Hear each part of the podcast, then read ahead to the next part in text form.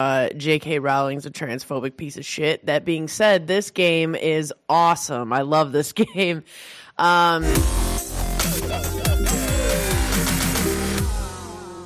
Welcome to the DL Gaming Podcast. I'm Bobby. I'm Nick. I'm Amanda. I'm drinking a G- Gatorade, but it's spiked. I'm having a little drink today. I'm having a I'm having a wine, dude. Ooh, I'm nice. having a Italian cab. Oh, I mean, I is it think that's all- what it is. I like Cab. Cab's my favorite dark one. Uh, how you guys doing? How was your weekends? Um, pretty good. Uh, so I probably won't be on the show that often uh, for the foreseeable future. Probably once or twice a month, only because we're moving, moving. Um, like we're actually listing our house and selling it. Like moving states, right? Yeah, we're moving to Texas, so get the fuck out of here. Um, so yeah, then along the lines of just getting everything straight and getting all paperwork and like cleaned up and getting the house ready to show, like it's going to be pretty, pretty busy. So Ton of work. Uh, yeah. Um, so yeah, I just want to get that out of the way. But uh, played a lot of games in the last couple weeks. I'm only going to be talking about two of them specifically because most of the shit I played is shit that you've heard me talk about before. Um, but what, uh, did you guys have a good weekend? The Super Bowl's going on right now. Yeah, is it right now? I, It's right now, right now. I don't yeah. even know who's fucking playing, dude. I like I, I, zero let's entrance. is the Philadelphia Eagles versus the Kansas City Chiefs? Yeah, One team's always If- like a bird, and the other one's like uh, I don't know. Uh, there's a lot of bird teams in football. a mammal. Too many damn birds around here. Stop shitting on my fucking roof. yeah, right. Don't shit up my fucking roof. The only thing I do for Super Bowl usually is like the next day I'll watch the recap of all the best uh, advertisements, and that's pretty much it. God, I don't even care about that anymore. Oh, they're good, dude. It's good entertainment at the very least. Like I'll watch the top five or whatever. Me and me and Leslie literally just watched the halftime show, and I'm like, "All right, I'm going in the office now to prepare for the to prepare for the podcast." we, can, Yeah. we can stop now. So You get none Sports ball. Isn't that crazy? None of us are into football. I guess we all we know what we're into, and it's video games. I love fucking football. Oh my god, don't get me started. The way they throw that pigskin around on the field. Jesus Christ, here we go. I do really love, I right? like, I do really love going to games. I think it's very fun, and it's certainly a cool vibe to kind of like see how everybody's doing in terms of like how different cities are. Like when I went and saw uh, the 49ers, like that was a totally different experience of the crowd than like you would get in Philadelphia. So like I think it's kind of cool to check that shit out, but otherwise it's I'd rather be playing video games, which you know that's what this podcast is. So like leading right into it, we've got uh, on the radar, which are games that have come to our attention, but you know ones that we hopefully put a little bit of some time in. Uh, I started. I mean, did you guys do any of the Next Fest uh, demos? Check any of those out? Both Uh, of, technically, yeah. both, both of mine are from Next Fest, so I touched on it a little bit, Nice. yeah. yeah. So Next Fest is going on right now. Um, and it's going on until tomorrow. So if you're listening to this and just found out about it, it is done for. Sorry. Um, but it is going on today if you're watching Twitch and, uh, it's going on tomorrow. So check it out. It's a whole bunch of demos and it's cool. I played this one called Amanda the Adventurer because yes, that uh, that's me. Uh, but I am I am not Amanda in this video game. and so Amanda the Adventurer is this like kind of scary, uh, well, spoopy, I guess, but like kind of scary horror 90s puzzle game.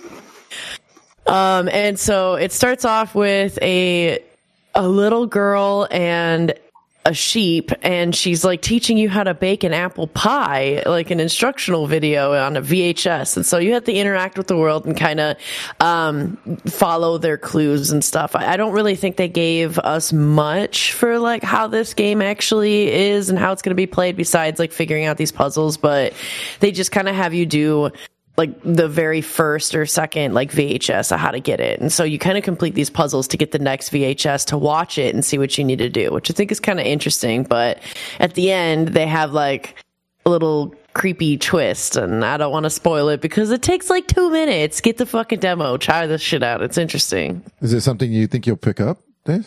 It's definitely I- strange. It's strange. So you know me, man. I I'm a sucker for the strange shit. So like I feel like I will pick this up. God, part of me wishes it was in VR because like anytime I've got to like open up oven doors and things like that, I I would rather that be in VR. But this is a scary game, so I definitely do not want it in VR. She, so she doesn't always open oven doors, but when she does, she likes to do it in virtual reality.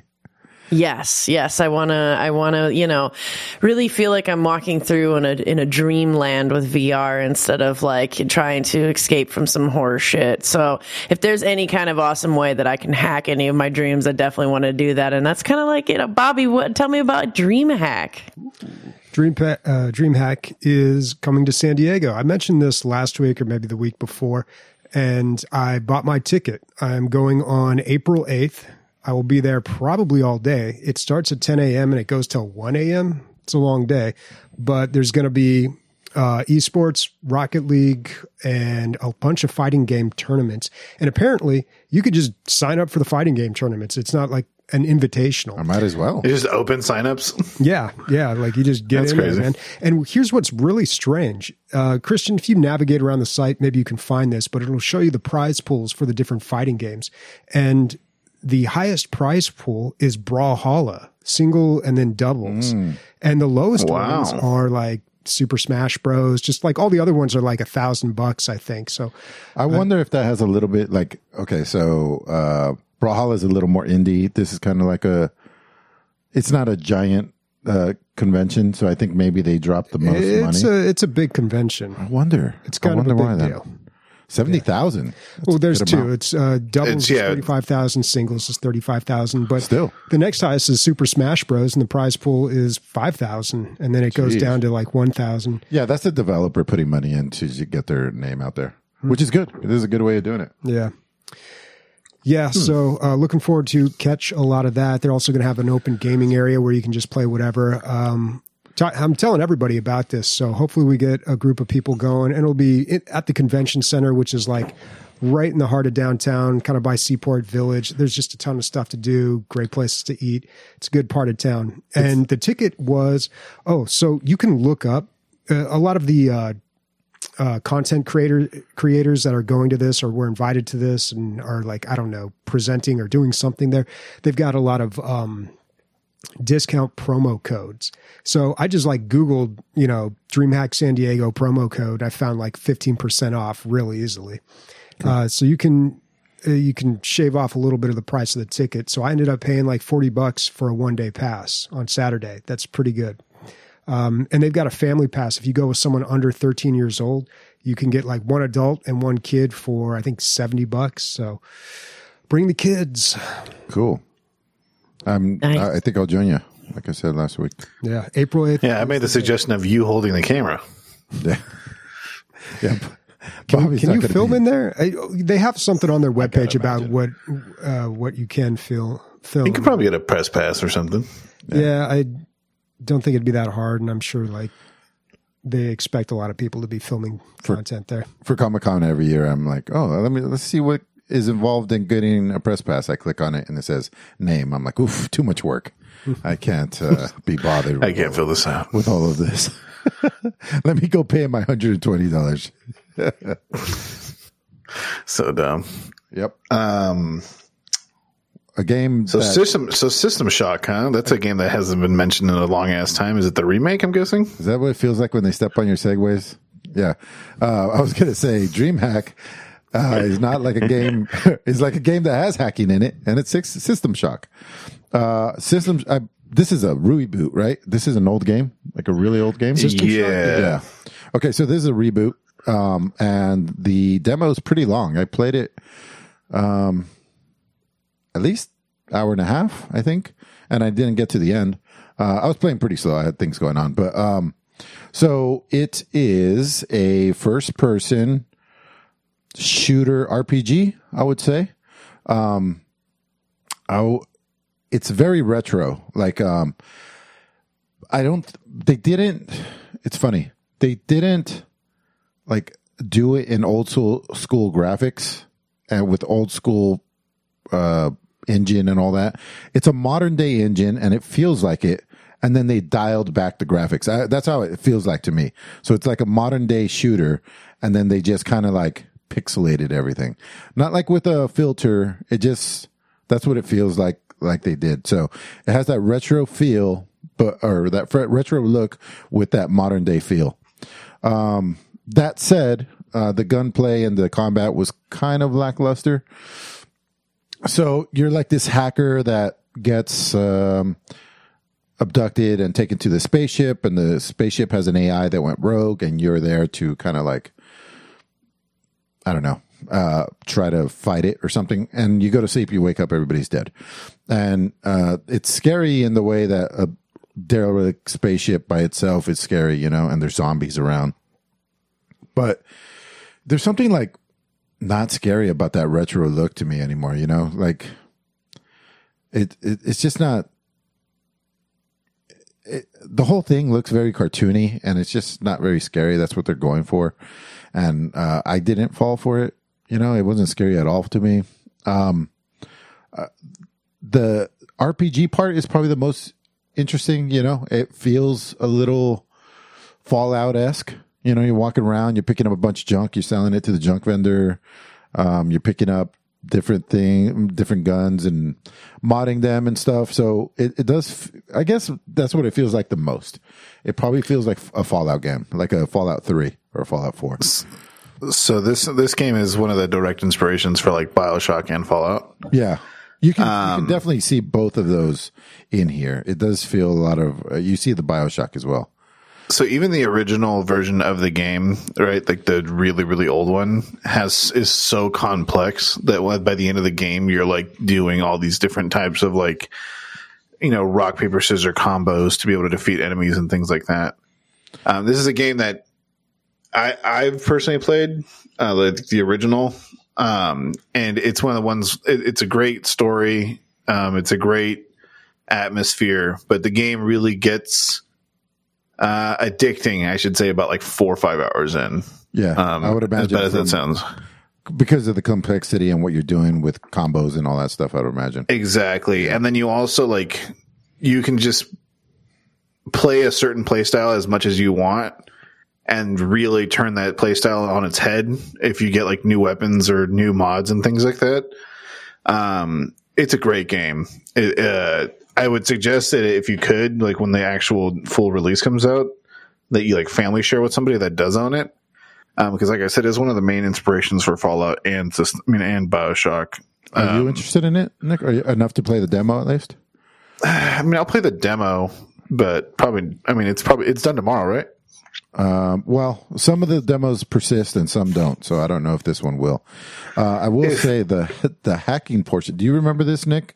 The hacking portion of the game being like a first person shooter, a, a completely different first person shooter. Yes. You're in like the virtual world. Yeah. So Yeah. it is a, it is so strange. It's a digital psychedelic trip. That's how crazy the hacking por- portion is. It's Yeah. a, uh, it's a game where you have a, s- what do you call it, Bobby? When you can go in any direction, like f- fly in any Six direction. DOF, six Yeah. degrees of freedom. Yeah, six degree degrees of freedom, and so you you feel kind of like a spaceship going through. It's still first person, but man, the colors and the sounds, it's all digitized, and it's very strange and appealing um, visually. But I don't, I can't say that it was fun. Unfortunately, um, cool to look at. I don't know. I, I do believe Nick though. I do believe that like it's all set up for this to get deeper and deeper and deeper. Um, and there's probably some tech in mixing your abilities and your weapons and stuff. But I didn't get that Yeah, far, you- obviously.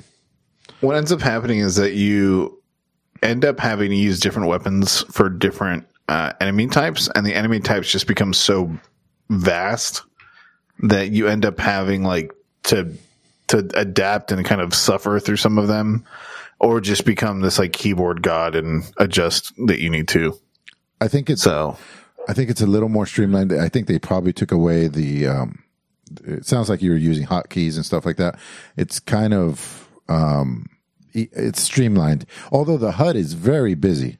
HUD's uh, the HUD takes Yeah. up like you can see. it's one of those opaque ones. No, not opaque. It's uh translucent. You can see right through it, but it is. I don't know. It's taking up your whole screen.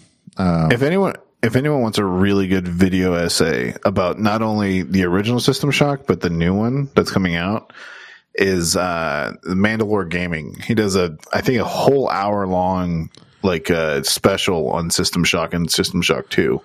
And they're both really good watches. They go over all kinds of shit, not just the game itself, but like the production and what came after and what, you know, what it directly influenced and the people that accredit it and things like that. So it's pretty cool.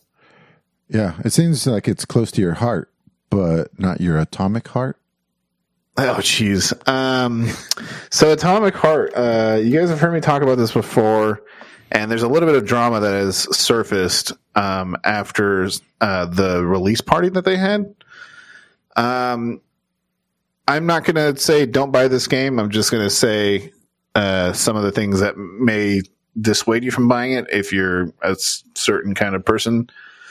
Um, it was discovered that a lot of the money that's coming for this game is coming directly from the Russian government um, and Russian government subsidiaries, as well as um, the production company used to work for Russian uh, security companies, as well as the um, data gathering from the game itself with the NDA that you've signed and the user agreement that you sign is one of the most aggressive that you can ever sign. It gives away your physical address as well as your phone number and everything else that you provide.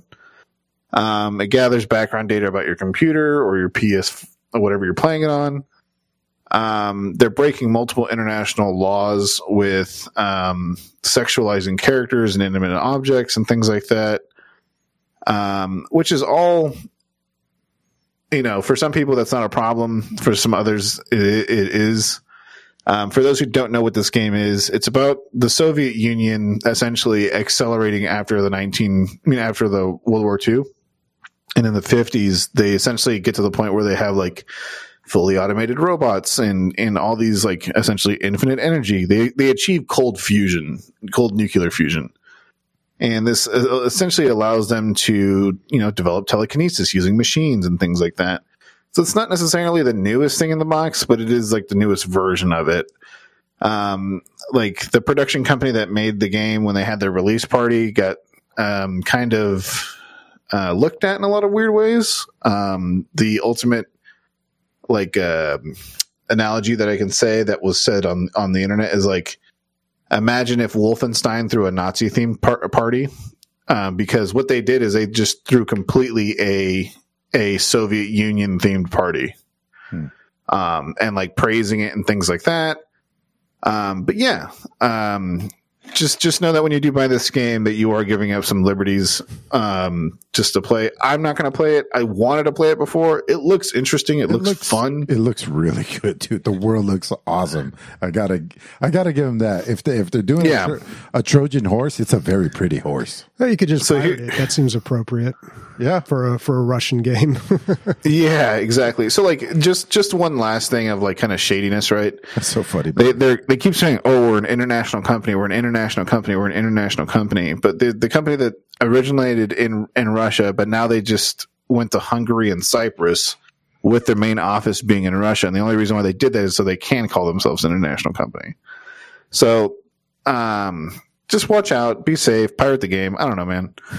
Um, do it, do whatever you want. I just wanted to put that out in the ether. Um, for those who don't know, there was a video that was put out by a Ukrainian YouTuber that goes over the game and more of like the shitty things that are going on in the back of the game. Um, I watched that video and I watched some reaction videos. I understand that there's some people that just don't give a shit and just want to play games. That's perfectly fine. But just for those people that do wonder about that kind of stuff, yeah, that's that's the gist of it. Dude, people download TikTok onto their phones, and that is the most aggressive You EULA It's supposed to be fucking banned, dude. of all time. It's so aggressive, and people don't care. So Yeah, the, U- the U.S. government's about to ban TikTok probably in the next like reads those? two three months. Yeah. Yeah.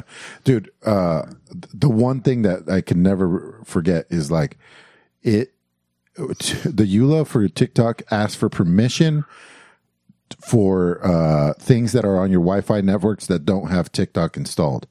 So Yeah. yeah, it can look at your whatever, your TV, your computer, your from your phone. It can look at all these things. It's insane. It's right there in the EULA. I've seen it. Doesn't it also have the ability to um, gather information from all the other apps running on your phone while Yeah. they're running? I think so. Yeah, it's To include like login information. But Yeah, it's pretty pretty girls dancing, so it, that overrides everything. I guess. Yeah, totally. There's a there's a pretty good video of how like the origins of TikTok started and where it used to be Musical.ly, which got sued for child porn and a bunch of other things. Um, but yeah, there's there's all kinds of shit that goes over how bad TikTok is. It's bad. Hey, Russia! Russia has trains. What about Monster Train? This is easy, days. yeah. We don't even need days anymore. Oh my god. Um, yeah, Monster Train, The Last Divinity. So the only reason I'm bringing this up, this is the DLC for Monster Train. Has it been out or is this new? No, no, it's been out for a while. So the only reason I'm bringing it up is because I bought it and I'm definitely going to play it this week. Uh, Monster Train is on sale for five dollars right now. This was probably the best game that I played last year, the the one that I enjoyed the most. And for five bucks, I mean, come on, guys, you gotta pick it up. The reviews for the the DLC have been kind of like eh, not not that great. I, I don't know, they're middling, I suppose, but still, I, I'm gonna check it out. You can get like the DLC, the soundtrack, and the base game for I think like nine or ten dollars. It's a it's a crazy deal. This is my favorite of the card based combat games, or I'm sorry, the um. Uh, uh, yeah, yeah, that's what they call it, right? Yeah. Okay. Uh, yeah, so definitely recommend this. The DLC includes a new class, the Wurmkin, and a new currency. Um, Wait, not a class, but a, a faction. Basically, is what they are, right? Yeah, I, I can't remember the exact word they use for that, but the whole basis of the game is like you combine these two factions and you find the synergies between them. So It's a. It's such a good game. Yeah, I mean, this is just the DLC sounds like okay, whatever, but it- it's kind of just an excuse for me to play more Monster Train. so, just wanted to uh, let everybody know: five bucks, get yourself an amazing game. So, uh, very quickly, Bobby, uh, they this developer is making a co-op roguelike. I've talked talked about it a couple times already. Gloom, no, it's not Gloomhaven. I forget what it is, but um, Inkbound. That's the one. There's a demo, and I have it downloaded. So, uh, hopefully tonight I get to some of my. I have, I, guys. I've been in a little bit of a gaming slump, man. Like nothing is clicking. I mean, I'm still addicted to Marvel Snap, but I'm just kind of like, eh, doesn't seem good, doesn't seem good. I, I just nothing, nothing is. I, I'm waiting to be broken out of my slump. We'll see what ends up doing it, but it wasn't infection free zone. Um, so this is crazy, Bobby. I need, you know, when uh, your old uncle is always like, "Hey, you know that windshield wiper on the back of the car? I thought of that 20 years before it came out. You know that whole thing, Bobby." I need you to be able to remember me having the this idea for this game. So I talked about it I, a few t- times, and I'm not saying I'm a genius. What I am saying is I have a gaming podcast and I talk about a lot of bullshit, and eventually I'm going to guess right. It's kind of like The Simpsons. There's a whole sizzle reel about like uh, every time that The Simpsons was right predicting things. Like if you throw enough pasta at the wall, some of it's going to stick. So uh, the last one was the um, the knockout game by uh, Smite, right? I, I predicted that one, and then this one, Infection Zone, Infection Free Zone, weird name, is a zombie survival game that's uh, kind of like a city builder, but it takes geodata from satellites, and then you start in real cities anywhere you want. So uh, you could start in your own neighborhood, and that's all I ever. Do you remember? Uh, I was talking. Take Google uh, information, and you could start the zombie apocalypse from your house. Do you remember me talking about this, Bob? Oh yeah, I do. All right, thank God. All right, cool. Because uh, I told Sam that, and Sam's like, "You're starting to sound like my dad. He thought he invented Red Bull 30 years ago." uh, but anyway, um, turns out it's not as fun as I thought it was going to be. Uh, unfortunately, I, it could be just the. I, I got to play it more, um, but it's more of a resource management game. A little less on the action, at least so far. Who knows? I played it for not even a full hour, you know. But yeah, it's a lot of like farming and gathering resources, and not a whole lot of zombie killing. You have a daytime phase where you go out and you gather resources, and a nighttime phase where you defend against hordes of zombies. So, um, yeah, there's not, there's not like combat in the way that I would think was fun combat. You know what I mean? Like moving my troops and or or turn turn based tactics. It's kind of more like it feels more like as long as you have the right defenses in place, you're going to survive the night, and then you get to go scavenge and build more. Which I'm not. I don't like scavenging and building, so unfortunately, uh, I don't think Add I'm going this to play my this wish anymore. list. I was gonna say this, This looks is good right to up. me. This is right up Christian's alley. Like, oh, chopping down trees, sending people to chop trees. That's step one of my. Uh, Making people do I'm- manual labor. Yeah. That's me. it's fun. Is this a looks awesome. demo? It's a demo. Yeah. Is there a demo out right now? Okay, cool. Um, they say, uh, you know, uh, a lot of these games will tell you when your workers are not working. Like uh, these guys are, they're- whatever. What, what's the designation? You you play more than anybody. They're idle, Amelia. They're idle, idle. No, here they're unemployed, dude. I thought it was. I don't know. I just thought it was a funny turn of phrase, dude. They're like you have a lot. uh, She tells you too on the radio. There's some. There's a significant amount of voice acting in this game, surprisingly. Uh, but yeah, I was like, dude, how dope would it be to start from your own fucking neighborhood? That is so cool. And then I imagine, you know, like the Costco would be a source of like food and stuff, but I don't know. Yeah, I think it's cool. Maybe. You know it's interesting though that you bring up that like whenever your people are standing there idle, like they're unemployed. I saw that recently in the other game that I played, which was Fabledom. That was the other demo that uh, I played a bit of. Also, kind of like a nice little cute city builder.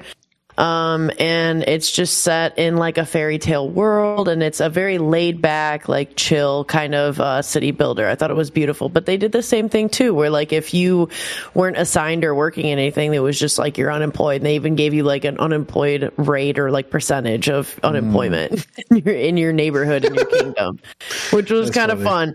And they kind of centered a little. I mean, this part I didn't really like, but who knows? Y'all are like fucking into Love Is Blind and all that, and like that shit. And it is almost Valentine's Day, but part of this game mechanic is that you are a prince or a princess looking for a prince or a princess. You can be a princess looking for a princess or a prince looking for a prince. Don't matter, but you're looking for love and you made yourself a little fabledom, little mm. kingdom of fables. And so don't know. It's cute. It's interesting. It's like pretty laid back. I definitely think it's a nice, fun, chill demo. Um, I'm kind of curious to see how much it is, and hopefully it's not too costly or they have a lot more to it than what has been shown. But I don't know. It's nice. Days, do you think like the nicer you make your little town, the more suitable of a uh, partner you're going to be? Is that the idea? I I could definitely see that, but I I mean I didn't I like I didn't see that too much. It was just kind of like people were sending you messages and like you could talk to them a bit more but um i don't know i would imagine that if you've got like you know a gorgeous kingdom then you're gonna get some Right. some high-end suitors yeah You know, there's one thing that I forgot to put on here, uh, and it's worth a quick mention. But Darkest Dungeon 2 Yeah, is I on said- Steam Next Fest, and I will 100% be playing that next week. But if the demo You know, I gets own pulled, that game and I haven't played it. going to it. be able to. Uh, I would be surprised if they pulled it. I'll find a way. It does happen. Yeah. I'll find a way. I'll find a way. It's got to be out there somewhere. But yeah, this is um, one of my most anticipated games right here. So I will definitely be checking that out. Uh, before we get into highlights, though, quick shout out to our new patron, Time Killer B. Thank you very much, man. Been a while since we had a patron. We appreciate it. Cool name. Um, you can go to Yeah, thank- dlgaming.net and uh, click on the Patreon link there and see all the cool w- rewards, t-shirts, and uh, other goodies. Scram TX says the Monster Train DLC is great. Adds a new race that plays very differently. I wish my Xbox progress would transfer to Steam. Uh, it sucks when that happens. Yeah. All right, well, let's move on to highlights, and we should probably just get this out of the way. The big game that just came out, everybody's talking about it, everybody's playing it. That's right, folks. Dark Forces 2 Jedi Knight. It finally came out. the remaster is. Ta-dun. But seriously, it is amazing. Like, I, it, it's just two levels, and one of them's a saber fight level. Um, this is uh, my favorite game of all time being remade on the Unreal 4 engine. The original game is so hard to get running right on a modern system. I have ended up just uh, getting it just perfect, and then I just zipped up the the whole game directory and I save it on my Google Drive. It's like 700 megs. So if you do want to play like the original Dark Forces 2, let me know. I'll send you the link. But this game, this guy did it just right. The attention to detail is perfect. It is the first level is exactly how I remember. Everything's in the exact same spot. Everything looks so good. It handles and feels kind of like the original. Uh, I mean, really close to it. So uh, Is he planning to do the whole game? I think so. Does yeah. he have a Patreon? Like, Yeah, he does. In fact, that's where the download links are. So when the game first came out, it was pretty hard to get it um, because everybody he just had a Google Drive link, and if you've ever shared something on Google Drive that too many people downloaded, it will stop everyone from downloading it and say too many people have accessed this link. So finally, he got a torrent out there, and then someone else hosted it on their site. So it's a little bit better now. But I definitely recommend it. I mean, it's just the play the first level. It is it, it's incredible, man. He did such a good job. Now, Bobby, uh, do you have to be a patron in order to have access to the game? No. No, you can just download it uh, without being a patron. Okay, so this is incredible. The guy's doing amazing work. Are you going to give him the three bucks a month? I don't know. Jesus I could, Christ, not, I could not get water from this rock, guys. I could not do it. Like, oh, I don't know. If it wasn't this, I don't know what's going to break the guy. I don't know what. I guess if he keeps it free, there's no licensing issues. But if he were to try to sell this, there would probably be, um, like I'm sure LucasArts or Disney would have an issue. But not just that. this, that. I mean, you want the guy to not have to go to work so he can get this fucking thing done. right? Yeah, yeah, definitely. I've never. Um, oh no, I've I've done that on Patreon before. I've never done a, a Kickstarter before. I don't even know how to do that. Hmm. Neither. I don't think I've done a Kickstarter. I, the the part about Kickstarter I don't get is how do people how how how does one I guess one just goes to Kickstarter and starts looking for cool shit? Is that what people do? You can search keywords if I recall correctly. You can be like water bottles, and it shows you like all these water bottles that do crazy shit. Well, and, I don't you know, if it's that. like, as popular anymore, but usually you just hear about like something starting on Kickstarter, and there were a lot of games. You know, they promote it in other other avenues, and I think there's a way to do this on um, on Patreon, but I, I'm much more comfortable with just like a flat donation than a subscription. Yeah. You get stuck in those subscriptions. Yeah, Uh, though, but for you guys, you sign up on our Patreon because they are awesome. You get so much. We packed our five dollar uh, tier, guys. yeah. But Bobby will not sign up for three bucks. It's three bucks. Okay. How much is that a no. year? That's at least seven dollars a year. thirty-six dollars. Yeah. All right, dude. Just trying to make a joke. All right, let's go to highlights. Uh, highlights are games that we played and we want to talk about because hopefully they were good. Oh, we're already here. Never mind. Yeah, where the fuck you been, man? The misdirection, the misdirection that Bobby was trying to do was actually Hogwarts Legacy, and I uh, actually I've already heard everything because she texts us all every day, all day about how much she likes this game. But go Today ahead. I brewed this potion that turns me into a cat. It was a good time. It was pretty neat. It's yeah, this game is pretty fucking neat. Like, so we're talking about Hogwarts Legacy. I'm I am gonna take a, a quick moment though to like definitely recognize that uh, J.K. Rowling's a transphobic piece of shit. That being said, this game is awesome. I love this game. Um, I'm having I'm having a blast. I don't want to spoil it because I don't want to ruin it for anybody. I went in completely blind. I honestly, truthfully, first thought that this was like a multiplayer game, and that would probably be my only gripe. Is that I really wish there's going to be multiplayer. I know that they hinted at it, but um, I, uh, I I don't know. I will wait and see. You know, if, if it reveals itself. Revelio. That's right. Which, speaking of Revelio, dude, holy shit, spam that bitch because that. I mean, uh, so big brain Ravenclaw moment. Uh, I definitely would recommend spamming Revelio everywhere and just following where it takes you. And then if it takes you four hours to complete literally every single puzzle that there is to complete in Hogwarts, then then do that. So- For those who experience. are living under a rock or just hate the world, um, this is a game. It, it's been a it's a Harry Potter game that is a third person essentially shooter. Um, it really pays a lot of homage to the previous games. It's set in a completely different time than the books. It's just using the universe. Um, it's about a hundred and something years before the times of Harry Potter. Um, the environments are crazy awesome. The enemies are crazy cool. The everything is just to a T. Uh, there's not many moments uh, after five years of marriage that you can go, "Holy shit, this is really cool." You know, when when your loved one does something. And Leslie, my wife, Harry Potter's are arguably her favorite IP ever. And she's like, when you start the game, it's like, what's your name? You put in your name, and then it sends you a letter to Hogwarts. And she took a picture of that shit and sent it to her family. And I was like, you re- this is the thing you love the most. Like I love Warhammer, and it's dwarfed of your love for your love of of, of um, Harry Potter, and because of that, I think the game's amazing. I've watched her play for seven hours or six hours, and it's amazing.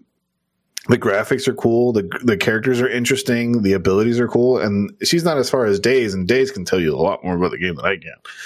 But I just wanted to throw that in there before Days is like, look, there's all these kinds of flowers, there's all these kinds of trees. You can't go swimming, you know. Like I just wanted to put that out there. Actually, you can go swimming. So you you know I spent a good chunk of time swimming. so cuz I love to swim. But there yeah, the I think that because I played a few of the Harry Potter games and the Chamber of Secrets used to be one of my favorites. There was one of them back in the day where you would like trace the actual movements for the spell and they kind of bring that back with some of the spell learning and things like that. And just this, the game is so incredibly dynamic and well, I think designed. I think I definitely think that you can tell that they've spent a lot of time and effort and money into making this game because I am 42 hours in uh playing it and uh there's still brand new shit and there's still new things that I'm learning constantly. It's only been out for 44 hours, so that's incredible. I I got I got access to it on Tuesday. Oh, that's right. Yeah, yeah. It's it, it's if you pre-order the deluxe edition, you got it early What, on Tuesday. what else did you get with the deluxe edition, Days? You got uh, like a an entire like dark uh, magician and like dark arts outfit, and then when you unlock your flying mount, you have like a a, a dark pure black like onyx hippogriff that uh, is your new like mount once you unlock mounts, but. It takes a while getting through all the shit in the game, but then again, I I'm a fucking Ravenclaw. Like I get so sidetracked, and then I'm just like, I'm gonna solve all the puzzles, and I get really like sucked into like reading all the books that are around and like finishing everything that's there. So even though I'm like level 29 in the main storyline, I think I'm only like level 17. So it's like I'm I'm a bit way back. I get so sidetracked by everything. I'm like, oh, piece of candy. Oh, you mean I could just sit here and fly around and race people? I'm gonna do that, like on my broomstick. Yee. It's pretty distracting, dude. Like Leslie, we were just playing right, and she like gets she gets to the school because there's an intro, right? And she's like, "Look, a bathroom! it's the Ravenclaw bathroom." I'm like, "Okay." Now, uh, this is this is purely speculative, but I'm thinking th- this game puts environment first and everything else second. Like Um, they nailed yes, the, and they nailed the castle and the environments and the the the um, they they nailed a lot dude because like so i'm i'm just like nerding out over the immersion right? But like even if i were to take a step back and look at the combat system the combat system is fan fucking tastic. They uh it kind of reminds me of elder scrolls online in ways actually. Um but you have, you know, a tab where you have certain hotkey items equipped where you can have your potions or use certain uh, plants to be like a defense mechanism.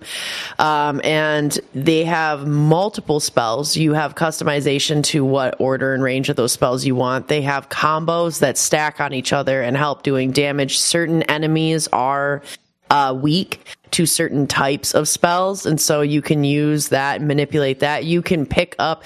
I just saw one of the sickest fucking things that I did as I was fighting a, uh, a gnome and I, uh, or a goblin. Sorry. I was fighting a goblin and Racist. sorry. They all look the same. fighting- Ooh, double racist. no, no, they don't. But uh, no, the goblin. I was fighting him, and um, I used Expelliarmus and pulled his axe away, and then I launched his axe right at his face. Like, and that that shit. Like, there's these amazing combos where you can pick dudes up, flip them, you can manipulate the environment. Some of the uh, puzzles and some of the trials and stuff that you go through, you have to manipulate the environment uh, as a part of the spells and things that you're doing. And it's just, I think the combat is fucking awesome. There's so many moments where I'm just like, that was cool as shit. That looked really cool and that's fun. But then the environment's super fun and awesome. And then there's the whole like, um, like maintenance thing of a, of, uh, you know, you get a, I don't know. I'm just gonna say like your space and like can kind of take care and craft. There are there is that in the game. I'm trying not to spoil too much, but I think the story is also fantastic, and the side quests are all super interesting and different. And so it has. I haven't been bored with any of the quests or anything that I'm doing. And there's so many moments where I'm like, I feel like this is The Witcher three, but in a Harry Potter universe. the one way I can really point out the game to even to non Harry Potter fans is so you know how like every game is like you're the savior complex, right? Like you killed God, all that kind of shit. Um, this game really does make you feel special, and it makes you feel like your character is special. Um, because there's things in this game that's talked about in the Harry Potter world that's never talked about anywhere else. Um, I love me some juicy lore, and you know I've seen all the Harry Potter movies and and and to include the the Fantastic Beast movies, but all this shit's even cooler to me at least. Um, it's if you like Harry Potter or you like fantasy worlds, like this game will definitely, definitely, definitely scratch that itch. Um, I mean, like for God's sake, there's like memes all over Instagram and TikTok just because of this fucking game. So It's so great, and I and I feel like with Harry Potter, I feel like kind of leaning so much on Harry Potter is inaccurate because they're doing it in a different like time zone in a different world. It's almost like a pseudo Victorian era, and and you're really your own character. I mean, there has been once in a while where you'll like meet somebody and you'll recognize the last name, but you don't know that character at all, and you're like, I have no idea how this person is truly related, but like they're obviously related somehow. But that's kind of the extent of like Harry Potter that you get. Of course, like Yeah. the lore is similar, but I don't really think you have to uh, know Harry Potter or love Harry Potter as a series to actually enjoy this game because I don't, to me, man, I'm just, I'm loving these puzzles. It feels so good. I haven't looked up anything. I've been doing it all completely like working through it all in myself and I'll be sitting there and I'll be like, I don't get, I don't get this. And then I'll just figure it out. And there's such a wide variety. It's like you can manipulate time to get certain things lined up that then would unlock and open up other things, or you can push and pull certain platforms and stuff to reach the other one. So you have to, there's math puzzles as well, where you have to quickly do uh, math and then associate certain symbols that line up to a certain number uh, to unlock that door. There's just, there's a whole wide variety of uh, things in this game that I think a lot of people would enjoy. Hey, Days, uh, the tracing of the spells. So does like a dotted line show up on the screen when you try and then you do it with your mouse or how does the So they, tracing work? They kind of have it weird. Yeah, like I I remember in the Chamber of Secrets you would actually like click, drag down and then trace it, which I like Yeah. that more. but this one is like you aim and then you have to hit like either spacebar F or like left or right mouse click at certain moments because you're chasing some oh, like red like probably fail. I mean it's something but it's not incredible. Right. And I do think that I do think that there's things lacking in the game for sure, you know, that could be better or optimized better or there's like a little bit of some gaps like it's not perfect, but I think with everything that you see that you have in this game and that you can do uh, especially if you do enjoy like a fantasy world, it I mean this game is just it's full fledged. Like it's awesome. It's a great game. I have a question for you, Days. Um, do you think that they are going to come out with DLC or sequels for this game only because of the monetary aspect? Like this is one of the number one selling games in the past like five years, I believe. Not only that, but it's um, there's thing there's critical things missing from the game, like Quidditch, for example. You can Saw see, Christian yeah, immediately you can go see to the Christian's fact checking fucking face. No, it's it, dude. It um, the pre-sales believe you. Alone for the game is like have a question. it, it's it, it it's insane. Like just the just the registration to link your account to your Hogwarts account just crashed all the servers. Like it it um something like I can't remember the stat, but I saw it on I saw it on the on like uh the Google News thing, like the news feed, like there was almost as many pre-orders as there people that bought the game normally. Like, is almost as many people that bought the deluxe edition just to play it early than they did normally, and uh, which is not normal at all. Like, not many people of, like either can afford the deluxe edition or want to buy the deluxe edition. Um, there is kind of a. I, I will say I will poo-poo on this for a second. And I'll make it quick. Uh, there is a PlayStation exclusive quest. It's a horror quest. Um, if you bought the deluxe edition, but that's really the only thing that's different um, from all the versions.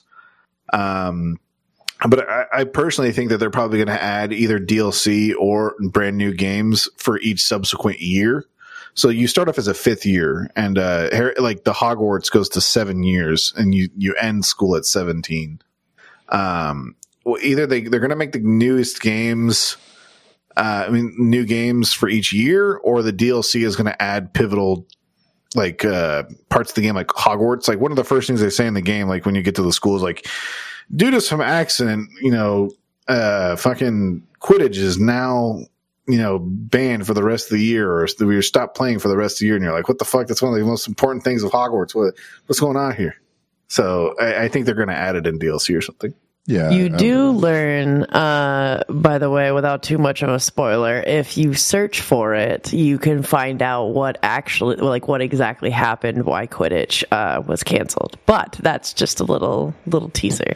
Just a Uh, little I have a Ravenclaw. little- just a little Ravenclaw Oh, little tidbit Ravenclaw, there. yeah. Yeah. Um, and so I, I personally feel like they have, I, like I said, there were rumors that at least I've heard that they want to do multiplayer. What great way to do multiplayer than to have it be Quidditch. And so I felt like that was actually kind of a smart call of them to take something big like that and kind of hold on to it. But what I've been seeing, uh, at least with like the limited scope of like the news and stuff on it, is that a lot of people in the news are talking about them trying to make money and like that they should do multiplayer because then they could make money off of it.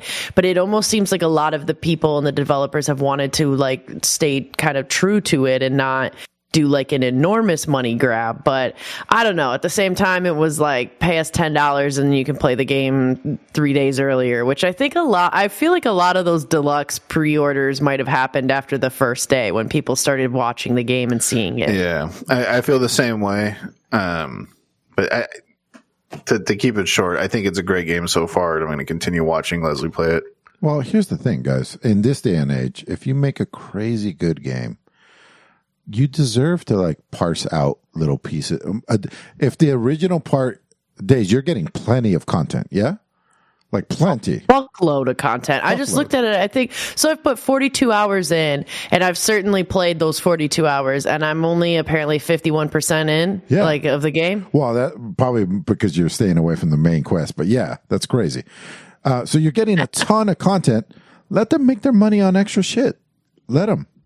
You know, we still are getting games for sixty or seventy dollars, which is severely on underpriced com- compared to how much money goes into something like this Yeah. with all the voice acting and stuff. So let them. If you're doing it right and you're doing good quality, let them.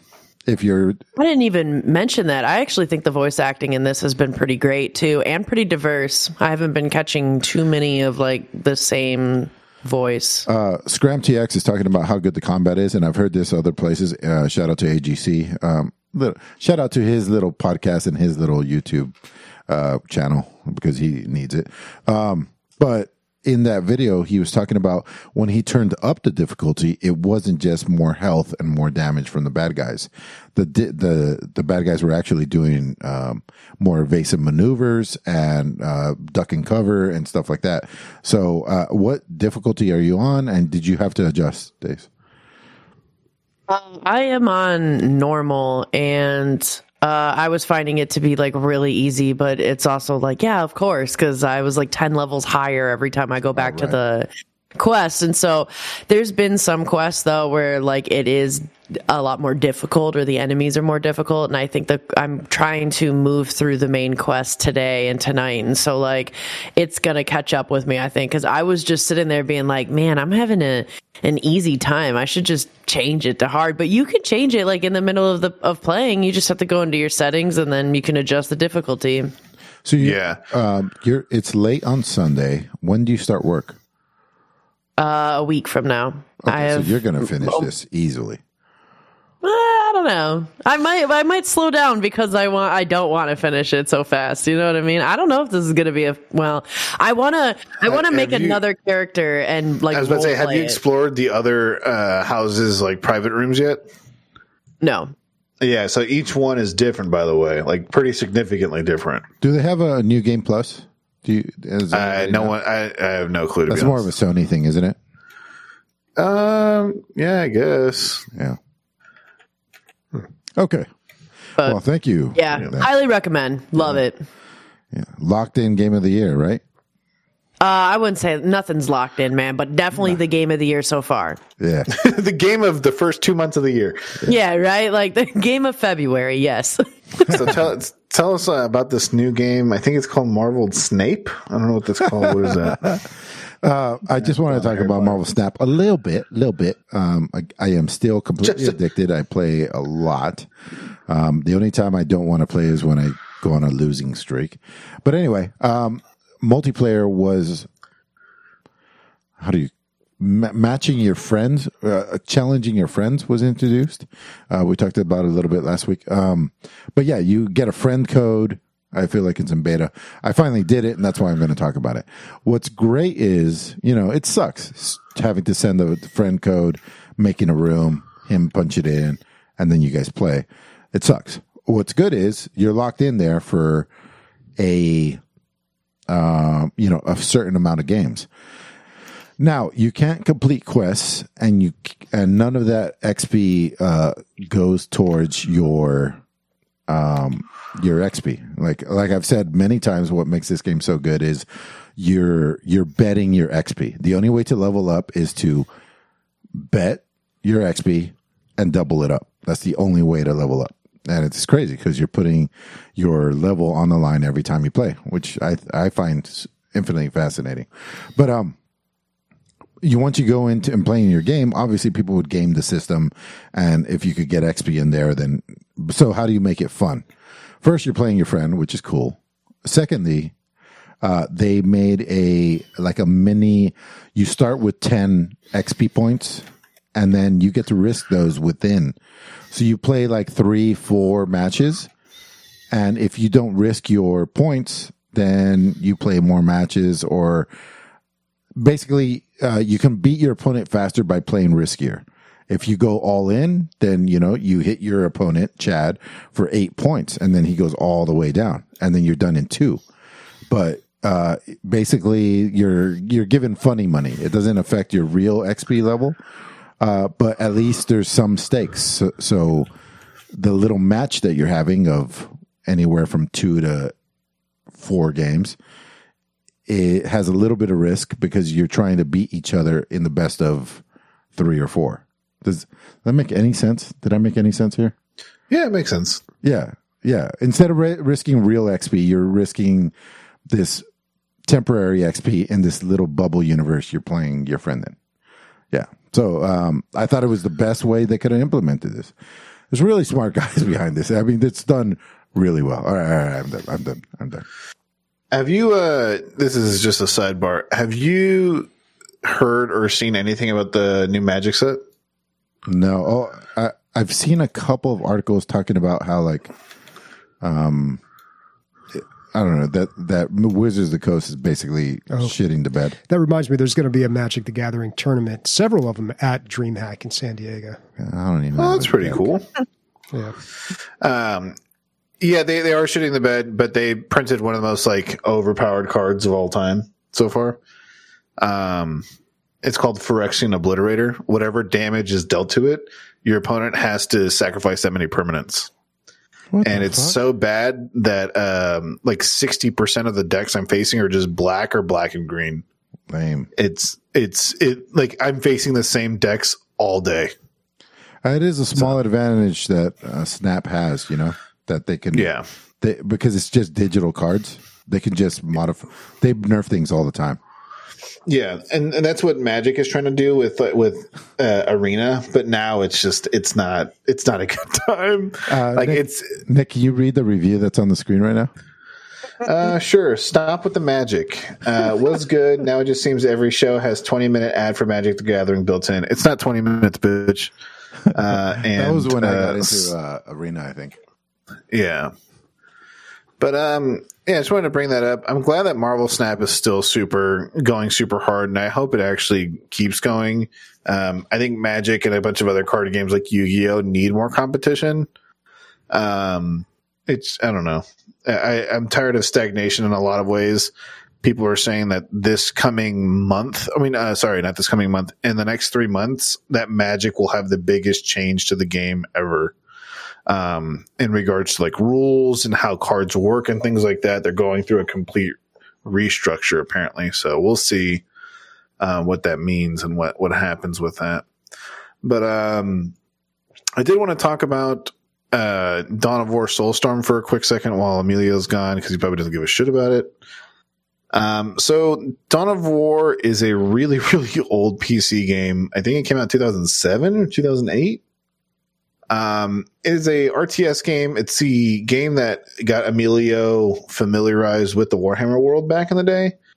It's known as one of the better um, Warhammer 40k games. Uh, if you ever see this game on sale, like maybe you know where you can get all all four games for like thirty bucks, I'd say definitely pick it up. Um, the reason why I, I bring up Soulstorm in particular, it's because it's the last DLC for the game and it fixes a lot of stuff for the game, but it also adds a lot of stuff to the game as well. And the modding community for mod, modding community for this game is absolutely insane. Um, for example, uh, I tried adding the uh, the mod that everyone that plays this game still plays, and it's called um, Unity mod and it introduces like seven new races and like over 300 new units. And not only just new units for those new races but new units for older races. And new units that don't even exist on like the plastic models that are in like my cabinet right here for those factions. Like there there are units that exist in the lore that have never been seen. And these dudes have have worked on it and like really made it shine. What i will say it's a pain in the ass to fucking install when it does work, it's a great time. Um, so both the game, uh, you know, with the mod and without the mod is both absolutely a great game. Um, I think there's a total of seven campaigns, each range from like eight to 15 missions. Um, so if you like RTSs and you want to kind of change the flavor of what you're playing, uh, check out Dawn War Soulstorm. It's pretty fun. It's not too complicated. There's only two resources, so it's not like melt your brain kind of level thinking. Um, and uh, it's all about unit cohesion. So like you can have ten of the same squads, but all those squads can be decked out in different gear. So yeah, I just wanted to bring that up. Nice man. Did you? Uh, I remember you said it was a really hard install. Did you get it done in the first try? Yeah, so there's been new versions of it, and then there's always like these newer versions of it that always come out. They're like, oh, this is the beta for this version, but you have to have this version of the game installed. Um, and so it, it ends up being kind of weird. Mhm. Um, they did simplify it a little bit, but what ends up end up being like the crutch of the whole thing is the launcher. Like I want to say like 80% of the time it works, but 20% of the time it's just a critical fucking failure. Hmm. And you're like, well, I got to reboot my whole PC now. Um, but it, you talk about passion projects. This is one of the ones that like people still to this day are still working on that mod. Like I think d- just an example, and I, I like I said, I only had a limited amount of time playing playing it. The mod that is the Imperium of Man, which is like the main faction of Warhammer 40k, as we all know, usually uh, I believe only has 16 units. With the mod, I think they have 94. Jeez. Yeah, like it, it's it's crazy. It, yeah, it, it also adds to the game and like gives it better resources to use in the sense of like you can only zoom out so far normally, even with the newest version of the game that says that it fixes it. You can only zoom out so far that you can maybe see like seven squads on the team on the on the screen. But with that mod, you can zoom that bitch all the way out. You can see the whole map. So it's a it's a good mod. In case those people are like, if you're still on the fence about this or whatever, I want to s- go out on a limb here. I think of War is probably my favorite RTS of all time. So, I, I mean, I, I fucking loved it. I thought it was so fucking good. Uh, and I haven't played the mod and I haven't reinstalled it and all that, but uh, yeah. So I'll give it that tip of the hat. Um, what's up with Daikatana? How's that popping up again? Hell yeah. Well, I was playing old games, so I thought I'd go back to Daikatana. I started playing this game after I had read Masters of Doom in 2015, which is a great book about um, id Software, John Carmack, John Romero, basically how modern PC gaming was invented.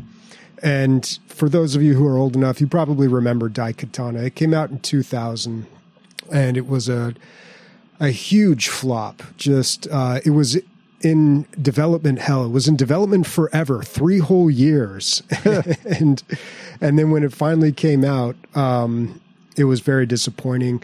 The marketing was all mess, uh, like a little weird. It, very famously, it was there was a poster that said John Romero's about to make you his bitch, and everyone was just like, even for like 1999, everyone was like, that's a little too edgy, but. Um, yeah, it, the game tried to do a lot of cool stuff like this uh, buddy system. You had these AI companions, and those were incredibly bugged. It had this really difficult save system. You had to collect save crystals in order to save the game, which nobody liked. And and it starts off with a five minute cutscene that is just super boring. Um, so yeah, the game, eh, the story was just pretty bad. Uh, and what it tried to do was it tried to introduce an RPG element into the first person shooter. So you level up um, by killing enemies and you can spend talent points in, in different areas, but it, none of it works. Um, I, when I started playing this game before, I got pretty far back in 2015, and then I realized there's a community made patch, version 1.3,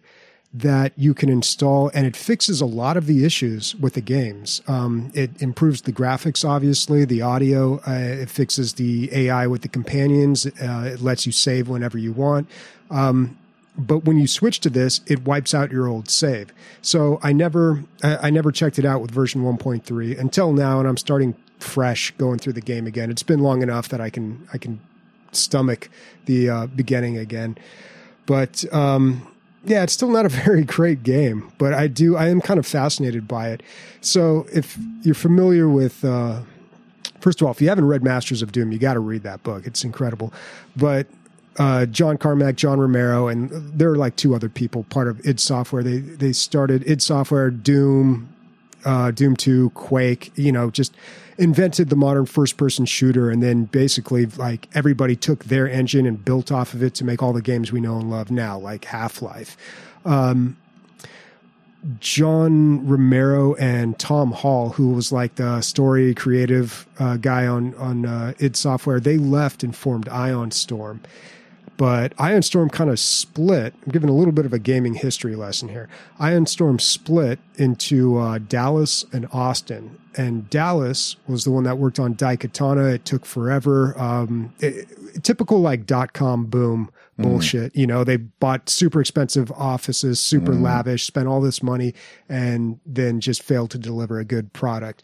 Um, meanwhile, Ion Storm in Austin, headed by Warren Spector, ends up making Deus Ex, which is actually a really, really good game. I don't know if anyone's ever played that one, but that was um, very much like System Shock, one of those games that really merged first person shooters and RPGs together very well.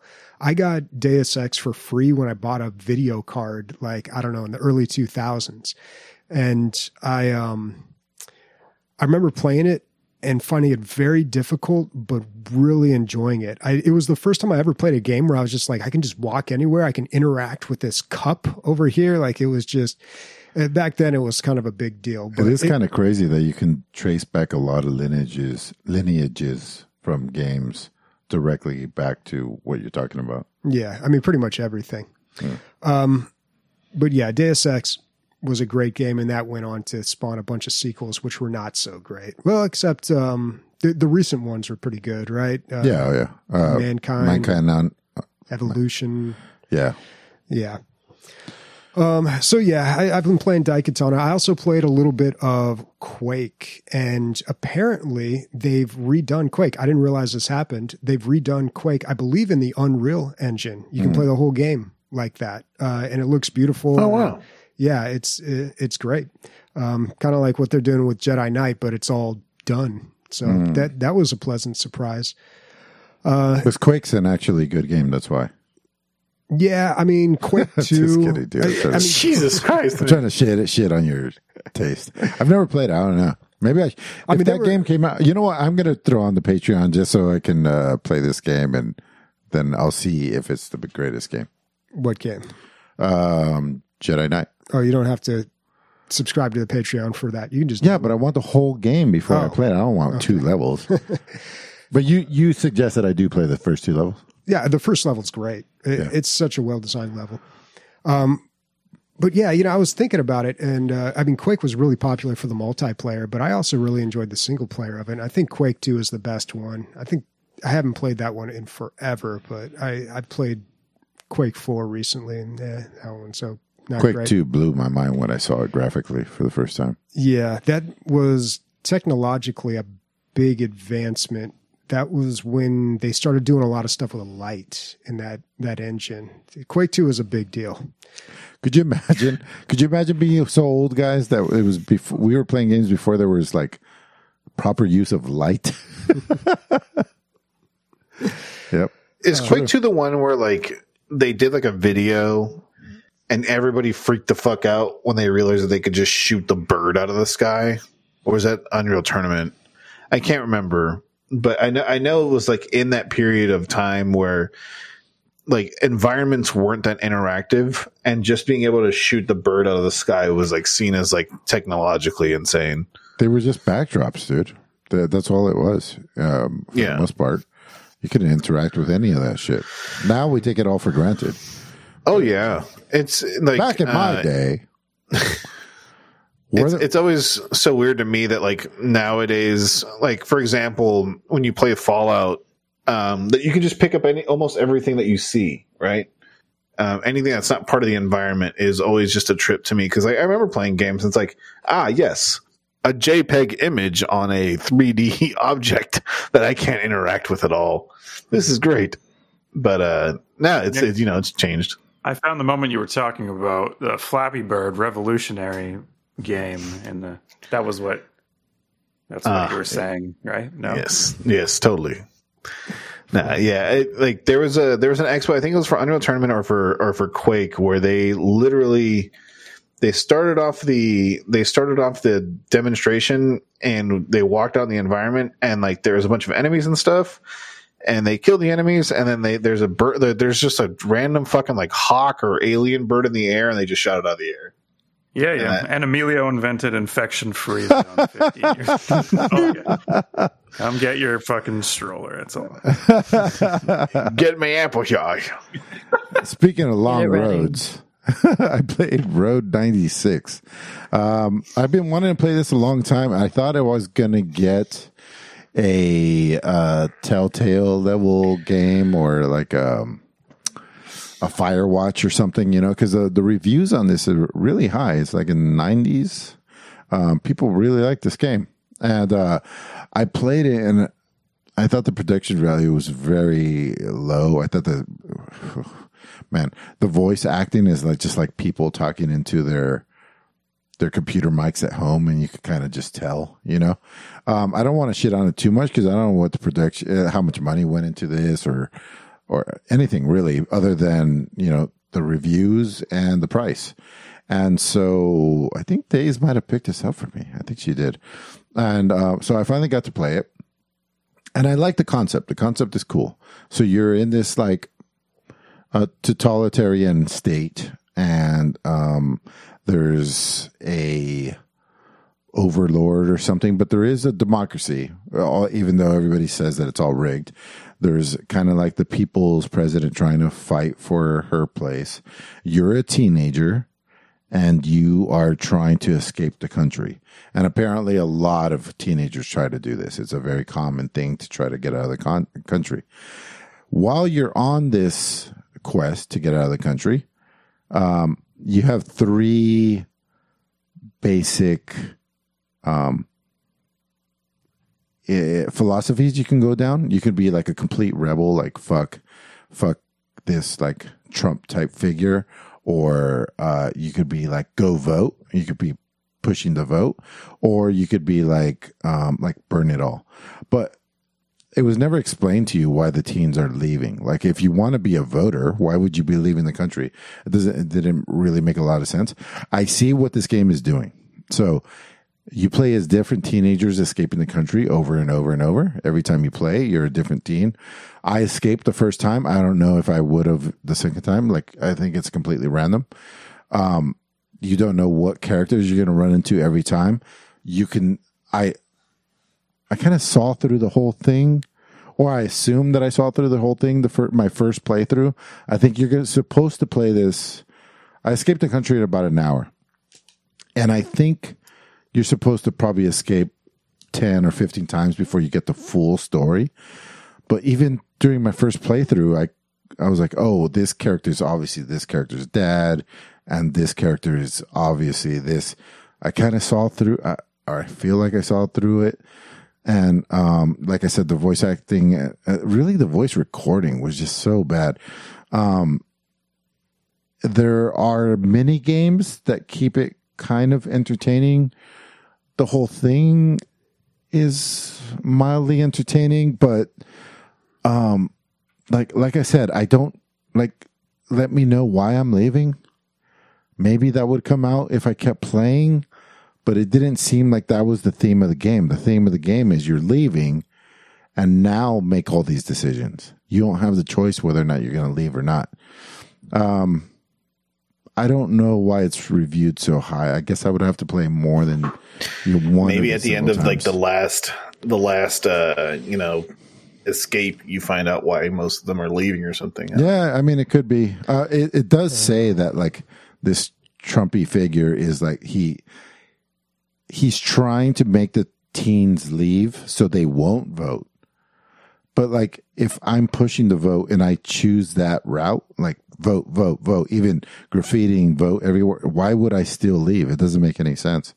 Um, yeah, maybe it's better than I'm giving credit to. I only escaped once out of the 10 that you're supposed to. So maybe there is more there, but guys, I'm telling you, this is the worst voice, voice recordings I've seen, I've heard. Worse than Squad. Yeah, it's bad. You know, I will, I don't, I do not give us much credit very often, but like I listen to our podcast and then I listen to others. And thanks to Bobby and uh, I think Christian does something. I don't know what he does. I don't know how all the ma- I don't know how the varies in the box does everything, but like our audio is pretty goddamn good compared. I think so. Yeah, especially for having I think, remote uh, people. Good hardware helps as well. You guys have a decent amount of setup. Yeah, that all came from one Thursday Definitely. Yeah. Well, so Road 96 is uh is on Game Pass. Uh I played it a little bit uh, like a few months ago, I think, and I agree. I remember the voice acting just being like, don't really like it. All I remember though is that like, yeah, you are a runaway, and I could have sworn that it's like illegal, so you're like fleeing or something, but I don't remember it being incredibly clear of like why you're leaving either. So Yeah. I don't know. I thought the game was meh. Yeah, I, I agree. I, and again, maybe we have to put in three, four hours before we get it. But I, I could have sworn I saw right through everything. D- Sam hates watching anything with me because I, I like reveal plot lines before they're revealed a lot of the time. You know, um, and she's like, "How how do you know? Stop." She, although she doesn't. She doesn't mind me spoiling it, but she hates that I'm guessing it right all the time. I got that from my mom. She's always looking right through plot lines and stuff, and I'm like, okay, this is all pretty fucking obvious. But You should check out Immortality then. I wonder uh, if wonder. you'd be able to see right through that. Could be. Um, what I couldn't see through is something dark or darker. Thank you. I love that was that was amazing. I appreciate that. um, so for Next Fest, Dark and Darker put out another free playtest for the game. What are you doing, dude? What are you doing in real life? I'm life? standing up. I got a standing desk. Leave me Super alone. strange. What are you? Uh, all we saw was belly for five seconds. It was, no, my back's hurting, so it just turned into standing mode. I see. Um, man, boy, uh, I played some Dark and Darker. Man, um, boy. it was Man, boy, good old time. man, baby. it was uh, it was honestly a great time. Um, I got to play three of the classes. Um, there's your normal archetypes like mage, rogue, fighter, barbarian, um, stupid asshole with a bow. You know, your typical shit. Um, the game is fun single player, but where it really, really shines is multiplayer. Um, a lot of people are like, this game's slow. I don't like it. It's not fast. It's not slide and jump and roll. If you think that, you're fucking dumb. Uh, I'm just kidding. Uh, you're not that dumb. But what it is, is that, um, this game in a lot of ways, if it was any faster, would be silly. Um, you really have to think about the actions you're making and, and the kind of attacks you're doing and when to move, when to move backwards or which way to move. Like sword fights are always pretty interesting as well. And, uh, like I said, the single player is, is nice and all. Really, you just play on one map, the same map every time you spawn in different corners of that map against 11 other people. I mean, 10 other people, and you just fucking beat the shit out of each other and extract. And most of the time, people just want to work together because they're trying to farm money for uh, the multiplayer mode, which you're in teams of three, and the uh, the dynamic is very different. Um, like for example, if you're a wizard and you get decked in the head with like anything, you're pretty much dead. Um, but there is when it comes to like healing, for example, you're like, oh man, I found a health potion. I wonder how much this is going to fucking heal me. It's just 10 health. It is nothing. A bandage heals you more than a health potion. Um, people, you know, people equate this game to Tarkov in the sense of like, oh, you, you go in the raid, you kill people and you come out with shit. Eventually there's going to be quests. There's different traders and all that stuff. Yeah, it's very close. It's very close. Is it the same? Not even. Um, I think the game mode is the same, but as far as the atmosphere and the way to play the game, it's very different. Um, even as like I wasn't a rogue, right? I've been playing fighter the whole time just to kind of play the vanilla, you know, fucking experience to get a try to get a hold of everything. And you can literally just hide in a dark corner, like and and pretty much be invisible. Um, the one thing that they do give you for free when you play, like every time your character dies, you lose everything, is they give you three torches. Use them motherfucking torches because you cannot see shit. Um, you can throw them and pick them up, and you can light other other sconces and things like that. And it ends up being a, a kind of a, a dynamic lighting situation where if you turn off all the rooms in a light and you and someone if you turn off all the lights in a room and somebody goes in there, they're gonna be freaked the fuck out because you can't see anything. Um, I'm definitely gonna be picking this up when it does come out. I hope they come out with bigger teams, but I understand why they do three because you really, really, really have to choose um, kind of kind of like precisely what team composition you want to run. Because if you do all rogues, you're gonna fucking die. Like if rogue dies to like a swift fart. But if you have a cleric anywhere, like that, clerics clerics don't fuck around, dude. A lot of people like sleep on the clerics. They bonk people in the head. They heal people. They curse people. Like it's a good time. Um, as far as like what's missing from the game right now, there's no quests. Uh, the traders are pretty limited. There's 12 traders. Uh, but the traders are pretty limited on what they sell. The amount of like weapons and things like that are kind of limited. It's not really the weapons that make a difference or the armor. It's the effects that they have. Um, I will say that I don't really think anything's kind of overpowered over one thing over another. I think it's in a good place of balance. Um, I'm interested to see really what this game turns into. And like I said, I will be buying it unless there's like a pay to win model to come. But uh, I can answer any pretty much any questions. I think I put like twelve hours into this or ten. I do have some questions, uh, Nick. Yeah. Um, So it's a risk versus reward with lighting your torch, right? Because you give away your position. Exactly. And so in single player, it's it's it's bad. It's real bad. Um, but the thing is, there's so many fucking traps in the map that you play in that you have to turn your torch on. You're like, I'm gonna step on this tile and lose my goddamn legs. Um, Is there a smaller choice? Is there a candle? no, I think there is a night vision potion though. Oh yeah, Um, that would be the that'd be like stealth or like yeah, that'd be super strong. Yeah, so like for example, you're like, oh, the rogue probably goes invisible, and you can probably see like a little outline of him or something. No, that motherfucker goes in completely invisible. Like, see, they're invisible. But the only thing is, you can only really use like a knife, and the knife is dinky. Um, like I said, the game really, really, really shines with its multiplayer.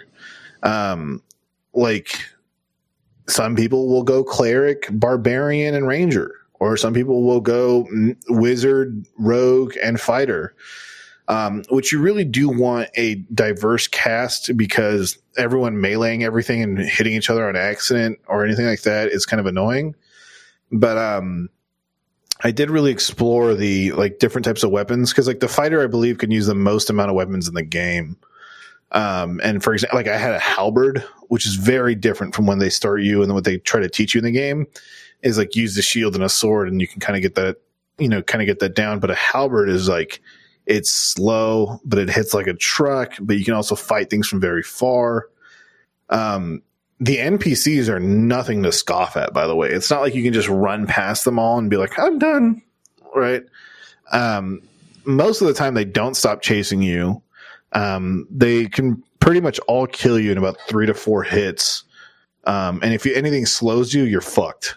Um, so yeah, It seems like the lighting the lighting situation is causing conflict. You know, You can- it's, that's exactly what it is, and it, it, I like it. Yeah, I think it good. should be that way. good, Yeah, because um, the thing with Tarkov is two people could be, or two groups, or whatever, could be in the same area for an hour or whatever, ten minutes, and not Hmm. ever run into each other. You know, they might hear something or whatever, and then you go the wrong way, and the interaction never happens. This kind of seems like it forces the issue because somebody Yeah. lights a torch, lights a torch. So, sound plays a lot into this game, um, just like in Tarkov, right? So, for example, when you pop a potion, it makes a loud noise, um, and like doors being closed or open also impact like the noise that it makes. Um, it really, it really comes down to sound and uh, like line of sight, really. Um, when you cast spells or you, you use range weapons, it is you are shooting where you're aiming, and some of them do have drop. Um, but it gets to the point in the game where when you're playing three players, the game mode is very different from single player. In single player, there's one map, one floor, and there's multiple exits that show up near the end of the map, like in the end of the round, because the, the area where you play is constantly shrinking. In multiplayer, there's exits on every floor. There's exits for individuals as well, but there's also portals to go deeper in the dungeon where you even you're risking it even more where you start to fight boss creatures where you start to fight enemies that hit harder where you're like it's it, it just crank every every floor you go down just cranks it up even more the difficulty Sounds awesome, dude. it's it's great dude. and it's it's it was free I mean, it's still free to play until tomorrow but um i love it it does take some getting used to though i will say that it does take like it, it is slow and it's supposed to be slow so just take How- it at that How uh how loud could drinking a potion actually be? Like what the fuck? so you're uncorking that bitch and it's like. Like oh fuck all right and then you hear a guy chugging he's like drinking through a helmet but the thing is like so there's all kinds of potions right and you can identify what potion they're using by the sound that it makes if you're just hearing a pull and Wow. a drink that's probably like a health potion but if you hear like a pull a drink and then a room like that that means they got a fucking uh, barrier potion that can absorb 25 damage um, if you drink a potion that's an invisibility, you it, depending on what class you are, if you move or you attack, you reveal your your your invisibility. You just have to stand still. But it makes like a like a quick sound, like it's like whoop, shoom, and then like you you just kind of disappear. Um, I don't And know so, why like- companies even have sound effects departments. They should just hire you, dude. You could do it all. dude, sign me up. I'll, I need a job. Sign me up. Put me in, coach. Um, but it's it's dynamic. It's great. I got a friend who's addicted to it. Um, I got other friends that are like Thursday nights are dark and darker nights. Um, but I, I hope that the game eventually goes to open beta or closed beta for payers because if this game's below sixty bucks, I'm probably going to pick it up. I, I'm glad that you're moving closer, dude, because that, that three hour difference is killing us, honestly. Oh, I know. You're telling me it's going to be an hour less, which is nice. Yeah, it really makes the difference. That two to three hours makes a huge difference. Yes, it does. Uh, so the last game I have is Star Wars Battlefront. I did. So I figured out the difference between uh, Ultimate Edition and Celebration Edition. Ultimate Edition was Battlefield Star Wars Battlefront. It was like an old. It was just like an old game. It wasn't Battlefield Two. It was just like that's why the servers were dead. So I, it was just like this other game that they fucking threw in there or whatever. Um, so anyway, Celebration Edition is the most current Star Wars Battlefront 2 edition. And so I started playing that and um I play pretty late. You know, I'm 8, 9 p.m. PST, which is, you know, like we just talked about, three hours ahead for the East Coast. So even though there's, uh, I think last time we checked, 2,700 people playing, um, I played four games. And every game I went into was a co-op versus AI game. I don't, I, I don't know why that's seems to be popular. Maybe when there's less people playing, that's what people play. Um, but it was fun. You know, you're getting the Star Wars experience because, uh, as I said before, it looks gorgeous. It's it looks so good. It's uh, one of the best looking games I've ever played. Um, and it's basically just like shooting gallery, you know, because AI is dumb. So they just run out and stand there and then you shoot them down. And there's so many of them. And it's, it's almost cathartic. You go out there, you, and also at the same time, you're in a Star Wars universe. You're just going out there and just shooting things and it's fun. Um, and you don't have to worry about, oh, this fucking guy, he's broken because he's unlocked every ability or whatever. No, you're just playing against AI. It's just waves and waves of fucking bad guys. And I was playing versus like, um, I was playing the one, the the big maps, the 40 versus 40, where you push forward. Even though we only had like five humans playing, um, we were able to either win or lose. We, I won some and I lost some. I had a good time. Um, it, it's more just like a visual feast than anything else. Um, if I, if and when I do get into a multiplayer game, I'll see how that compares versus the AI. Bobby, you ever played the co-op versus AI? Mm-hmm. Yeah. It's an easy way to level up, Oh, I see. and it can be pretty challenging depending on. Oh yeah, we lost like I lost probably half of the time. yeah. So it's not just like like a. I don't know. If it's too easy, it's not any fun, but it is kind of challenging. What I didn't understand was um, like when I picked um, like that's a good example right now. I just saw that Ewok that you get to play as, and he has like a, a bow and arrow, and he has like these abilities. I couldn't find any tool tap tip anywhere, even in the fucking menus between games, what his abilities do exactly. They're just kind of like I don't know. They do things, I guess. You know, one's kind of like an echolocation. Like I kind of understood what it did, but there's no like tool. Like wh- maybe there is. I just don't know what the button is to show. So that was unfortunate, but it, it doesn't matter, dude. For the eight bucks or whatever I paid for this, visually, it's just worth it. Um, I'm glad that somebody took the time to make something look this beautiful, uh, regardless of how good the game is or not. All right. A quick aside: these B1 battle droids. I went to the Star Wars Touring Museum, and Wow, it doesn't look so sound as good as the Disneyland one, dude. Sorry. No, it's it's definitely not. I'm but just kidding, dude. these- no, no, totally. If I don't go to the Disneyland one before I die, uh, my ghost will What- haunt it forever. What's Uh, going on with just- that? Like, are you going to come down for that LA thing, that um music con- thing, or where? Yeah, man. Yeah, depending how much the tickets are. I mean, I budgeted it out, and it looks like it's going to work. So we'll see. And then you could include Disneyland on that, right? no, if I don't go with Brienne, it's not going to end well for me. Uh, we'll have to go together. But these, I will Oh, be brutally wait. murdered. Wait, wait, wait, hold on, hold on. This just in. You're not going to bring her to the music concert? No, she only has a certain amount. I mean, we're really getting into it there, but she only has a certain amount of volun uh, vacation days, and I have like way more. So I'm trying to find things to do, basically. And so this is why all of you guys listening should sign up for the Patreon. So things like this, magic can happen. We can make magic happen. Have Christian go on a lifelong, he's dying of cancer. Christian's dying of cancer. He needs to go to Disneyland. Just got AIDS. Never mind my story. About Let's the just keep going down this path, dude. Fuck whatever you were trying Yeah. to say, dude. Let's just. We're about a mile down this road. Let's just keep going. This is why I stopped All right. drinking. All right, go ahead. No, it's uh, it's over. Moment done. Uh, You're right. listener questions. Let's hop on down. Well, we got a sub, uh, Burn Division, 25 months. He says, yay. Thanks, man. We appreciate it. Thanks, it. Burn. Thanks, man. Thanks, Burn. Yep. And you can hang out with Burn. He is always on the Discord, always Yeah. in a, always in comms. It's nice to see people using that. Yep. Shit, we we can't forget the plug for like the fourth week in a row. These fucking mushrooms, Emilio. I'm way too drunk. like I them? can't do it. I'm drunk.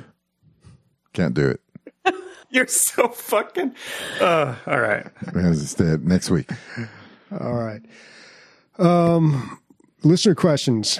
We've got one from Zap. He says, How do your stats compare to the person with the biggest Steam library in the world? Shit, I'm ready for this. Just uh, fill the air a little, like two more seconds. I'm ready for this, but I not feel like right mine's now. weak. I, there's a, a website that you can go to where you can look up your Steam stats. And I think he had posted somebody's stats who has just like an enormous library, just Yeah, incredible so- amount of games. What, 24 24,000 games? I can't read that. Oh, 33,000 games. Yeah, but Oh the value, goodness. the estimate cost was three hundred thirty-six thousand. Is that right? Yeah, yeah. That's crazy. I do have all your guys' Steam profiles here. I had to look up quickly. This guy most played game is Dota 2. Disgusting. That's gross. But anyways, I do Uh, kind of, in a way, feel bad for the guy because, like, if you have that many games, does that mean that you ever really loved one of them? You know what I mean? Or probably Yeah. one or two or Apparently, three. he only loves Dota. Yeah. See what I mean? Yeah.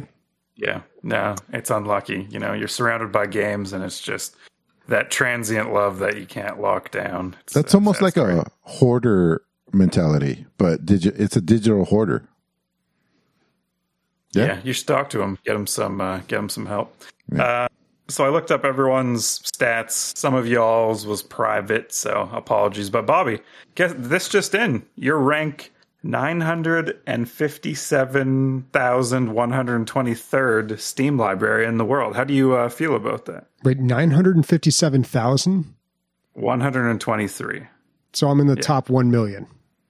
You you are in the top one million. I mean, that doesn't seem like a big deal, but okay, I'll take it. Out of what? Like 12 million or something? we 33 million users on Steam. Hey, I feel that's like pretty last good, time Bobby. heard, but- Uh, Emilio, unfortunately, as hard as you might, you're not approaching uh, the man close to the sun, which is about you're you're just over a million rankings. Yeah. What's what's the number one contributor for this ranking? Um, games owned? Dude, I have no idea. Bobby I didn't look that spent- far. Half his life buying shit ass Uh, titles. I, I bought a lot of crap on Steam. yeah, I would say he has quantity, but I have more quality. I would say, Uh, yeah. Okay. especially now. Maybe not the case. back Yeah, I in don't the buy day. any new games. Yeah, And Bobby, your most played game is Left for Dead 2 or Team Fortress? Oh, Team Fortress 2. And Emilio, you're private. Anyways, let's go down the line here. I, the master, amazing, one of the best people on the planet. I'm ranked 132,827, so everyone, uh, I'm the best. and Days, uh, you're close behind me.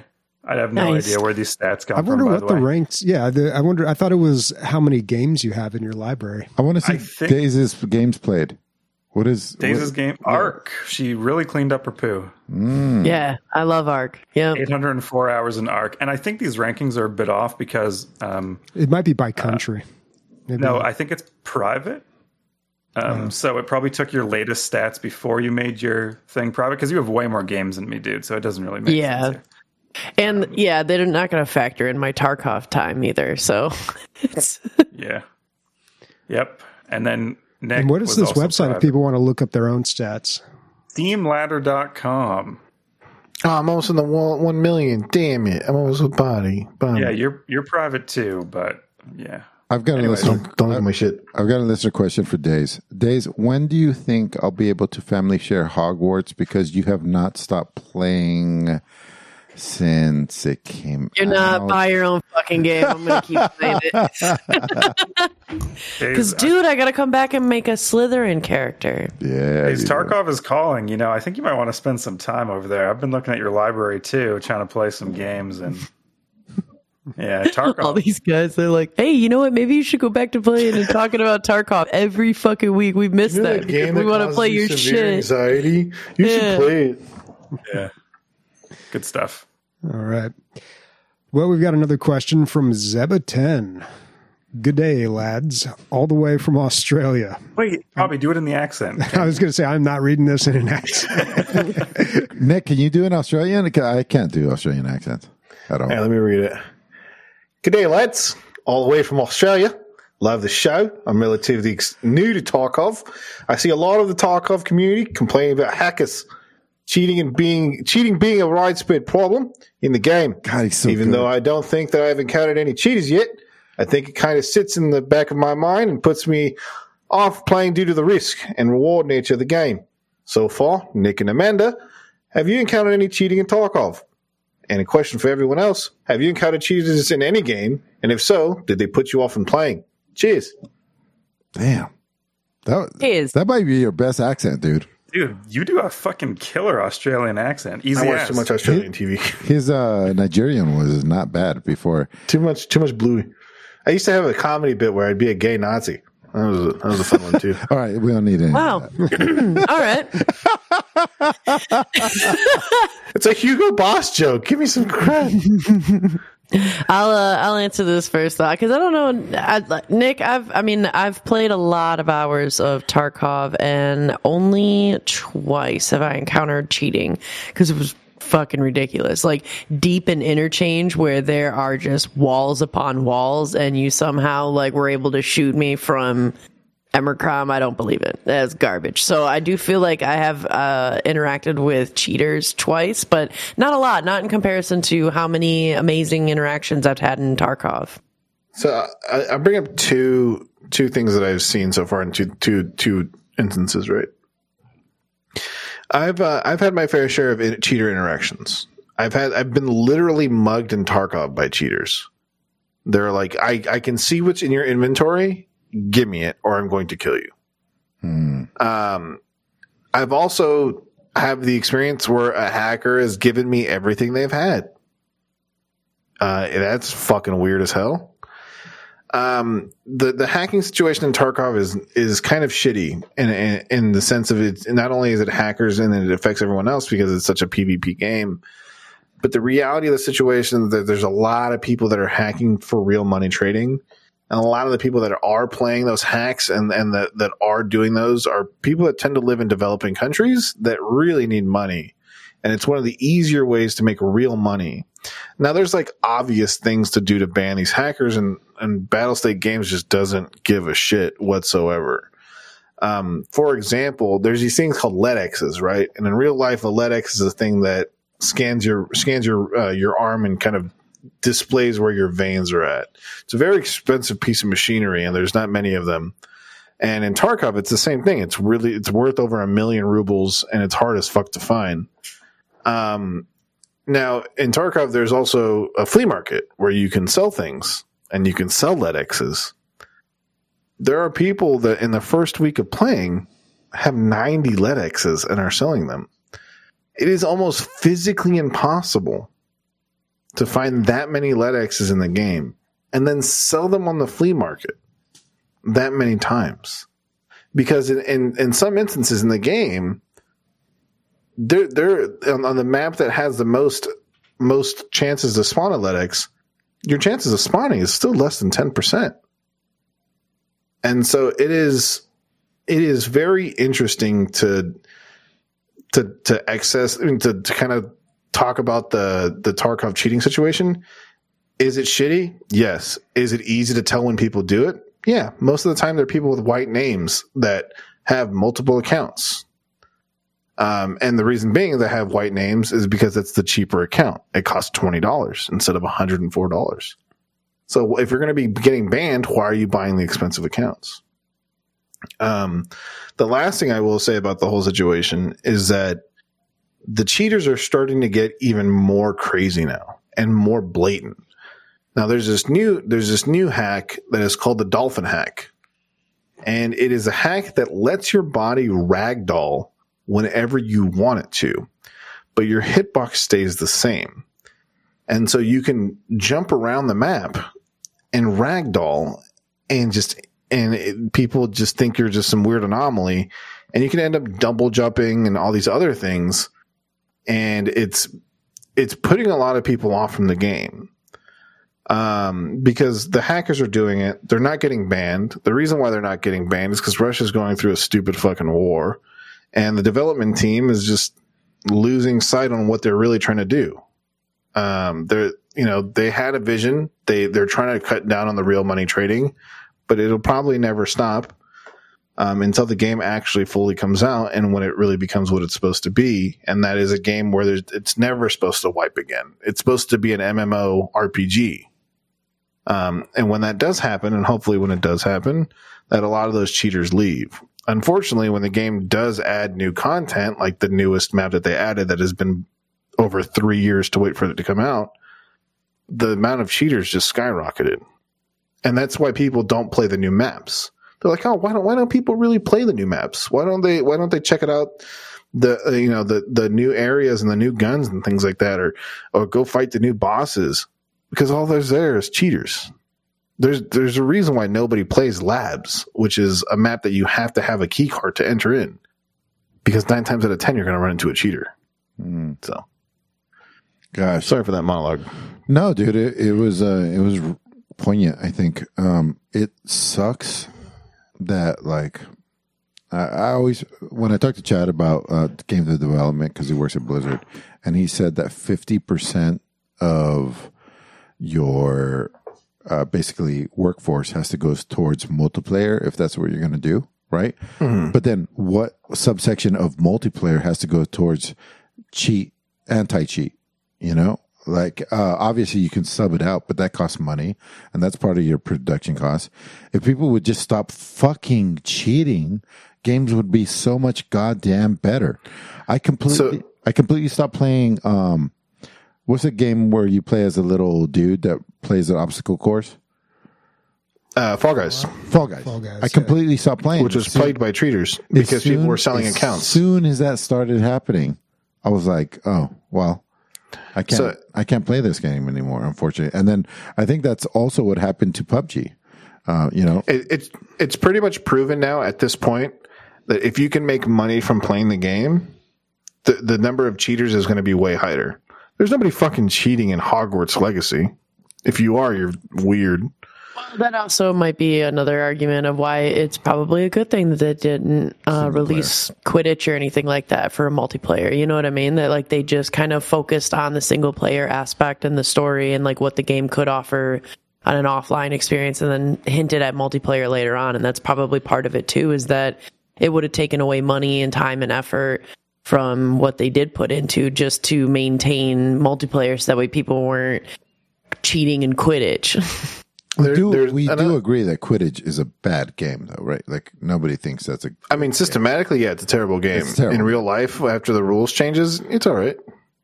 I mean, I haven't played it, but I Oh, know, I know. There's. Oh, well, yeah. I guess I knew. There's people that r- run around and play this in real life, right? Quidditch, Those weirdos. football. Yeah. Yeah, yeah, weirdos, but um, it was really fun. Uh, I have an interesting remark or answer to this question. So I, I feel like cheating has ruined single player games for me. I recall playing, uh, not single player, co op. Uh, Payday, it would be an example of that because a lot of people cheated in that. And, but I think the better example would be No Man's Sky. I kind of got into that a little bit and then somebody else, I, I think some guy I used to play HOTS with, he joined us and we started playing and he's just like, oh yeah, you can do this, this and that. And then he just had all these resources and he was building all these things and, you know, just advancing really quickly. And then once I saw that, it just ruined the game for me. Like, even though I, That's happened to me. Same exact thing. Yeah. Same exact thing. Well, Not for though- days. Days bought herself a fucking dope spaceship and went to every purple planet. I mean, I could have gone back I was gonna say I cheated game. and I loved it in No Man's Yeah. Sky. No regrets. But it's it's not a competitive game though. Th- But No. No, no, I know where not. Bobby's coming Still, from. but no, I mean, I once- once you see that, saying, it's though. just like you realize, like, oh, I'm just wasting my time. Like, can, I'm literally just sitting here, like, doing everything the hard way, and like, like, yeah, it's technically fun, It's but it about the feels path, grindy. not the destination. yeah, I know, but then it just really starts is that not life? Yeah. I, I don't know. Um, I know exactly I, I what you're don't. saying. I don't think though. I really liked that game to begin with, anyway. So maybe it it, it was inevitable. Days, why'd you fall off? Maybe it is because you were ri- rich right off the gate. You know, maybe it did ruin Uh, it for you. Yeah, well, and I can kind of, I could definitely understand. There's certain games where like you don't want them to get like tainted or ruined, right? Or kind of have the Wizard of Oz moment right in the very beginning, and so like or revealing who the wizard is, right? And so that I think that that's part of that. Like I have been super strict about not wanting to get spoilers or anything for Hogwarts Legacy because I don't want it being ruined. I don't want to hear any cheats or any kind of like tips or tricks. I don't want. I wanted it to be hard and to enjoy the journey of that. But with No Man's Sky, I don't know.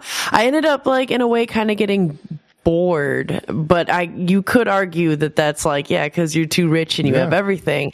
But i was getting bored in like the type of quests that they had. I started feeling like their quests were all the same. Hmm. And like that was boring. And that whether i have money or not that wouldn't have made a fucking difference. You know what i mean? That's a content issue not a not a resource issue. But I, feel don't know. like I really- thought it was sick, like flying around, and I loved just getting like baked and flying around in a beast S class, like super fast, like you know, spaceship. I love that. So cool. But yeah, but I see exactly what you're talking about, man. Like, um, if you can see every, it's like God mode in Quake. You do it once for kind of fun for a few minutes, and then you're like, well, that takes all the fun out of it. Why would I do this? You know? Yeah, it's strange. Yeah. All right. Well, that was our last question. What was ev- or what's everyone playing next week? I think I've said I pl- I'm playing Darkest Dungeon two, and what else? I said I committed to something. Oh, uh, the Monster Train DLC. I'm on a quest to s- have something that grabs me. I usually have some. Maybe maybe what's grabbed me is Marvel Snap, and like that's why I, I won't go towards anything. Uh, It's I, I Try will, Dark I'll- and Darker tonight. I will completely agree that I mean I'll, I'll say admit that like my dopamine system has completely been uh, hijacked by Marvel Snap. It's four minute doses. Every four minutes, I get a either a dip or a spike in my dopamine. dopamine, and it's I got something for you. So good. You know what? You know how long it takes to get into a game in Dark and Darker on average? huh. I timed it. Yeah. 18 seconds. Oh, that's pretty good. 18 seconds. I was playing with some of my Tarkov friends. I'm like, see, see this? This is what Tarkov needs. Not waiting nine minutes to get into a fucking game. This is strange for Tarkov because 18 Tar- seconds, dude. in Tarkov, um, people join after the game has started, right? Don't people come It in? doesn't matter. Most of the time, what takes so long is the syncing of everyone's uh, actions without interrupting the game. Interesting. Yeah, it, it's it's a source code issue. It's not anything they can really fix. the The fastest time you can load into a game with other players, I think, is like a minute and thirty two seconds. But even then, that's like extremely rare. So uh, Ember Knight is good. I talked about it. I bought it. Um, but it's like it it's solid the, all the way through. It's like it's it's built from the ground up for, to be multiplayer. I want to play it multiplayer. I don't want to play it single player. So that's what's keeping me from that. So other than that, uh, days that we know exactly what you'll be playing. That's right. I'm a wizard. I'm gonna be uh, definitely playing. Yes, and so I'm gonna be playing definitely much more of that. Nick, everybody's asleep. Are you going to be playing right after this? I'm down. No, I'm gonna be going to bed. I gotta wake up and Son pack a- more shit for the house. Yeah, Um, yeah, I'm gonna be playing Moving Simulator, but in real life. yeah. Uh, but no, in reality, I'll be probably trying to play the old world mod for Mount and Blade Bannerlord 2, but that is also a BZ to get going. So we'll see. Here is the rundown. On the radar, we had Amanda the Adventurer, and that's not our Amanda. Uh, DreamHack uh, being something that Bobby and I hopefully will be attending. Uh, it sounds like he doesn't want to do it together. Uh, System Shock, uh, which was good. Um, kind of Atomic Heart. Uh, apparently, it's the TikTok of video games. Um, Monster Train: The Last Divinity DLC, Infection Zone, Free Zone. No, Infection Free Zone. Fabledom, The Darkest Dungeon Two. Mm, uh, Hogwarts Legacy. It's just HL right there, but I remembered. Um, Dark Forces 2 Jedi Knight. No, okay. Um, I must be wrong. Um, Marvel Snap, Warhammer 40k Dawn of War, Soulstorm. That's all one thing, even though I broke it up like it wasn't. Daikatana, Road 96, Dark and Darker, and Star Wars Battlefront 2. All right, folks, that's a wrap. Bye, buddy. Love you all. Wow, apparently dark. ghost titties. Oh yeah, uh, yeah. Ghost titties. We'll go with the ghost titties. Hogwarts Mushroom titties. titties. If you think what mushroom titties. you you take Hogwarts as like by face value, but it's like warts on a pig. It's so gross.